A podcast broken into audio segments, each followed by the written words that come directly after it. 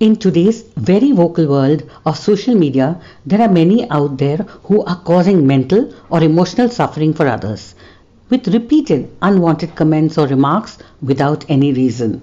Sometimes even insults, threats, or even offensive language.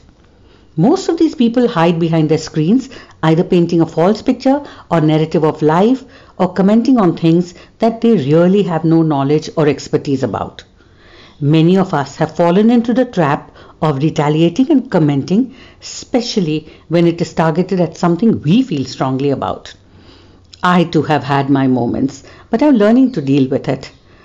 Firstly, by not responding to those I do not know at all because they don't bring any value to my life. I just simply ignore and delete them. When it comes to people I do know, I prefer to respond with a safe emoji when I'm not convinced because I don't need their drama in my life. Of course, I always appreciate constructive criticism that makes sense and so should you because there is a lot of inspiring content, positive thoughts being shared to encourage and inspire others.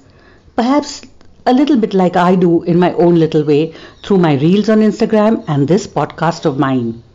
I think the trick to handling social media negativity or trolling is before racing to respond, read the message twice over so that you do not misinterpret it.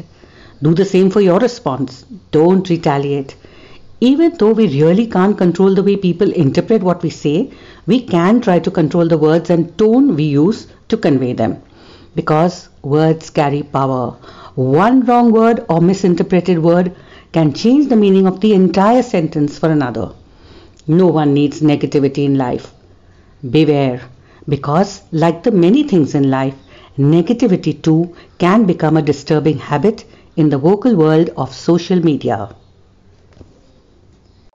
If you enjoyed this episode, please come back and listen to more every Monday. Rewire Live in one and a half minutes with me, Hira.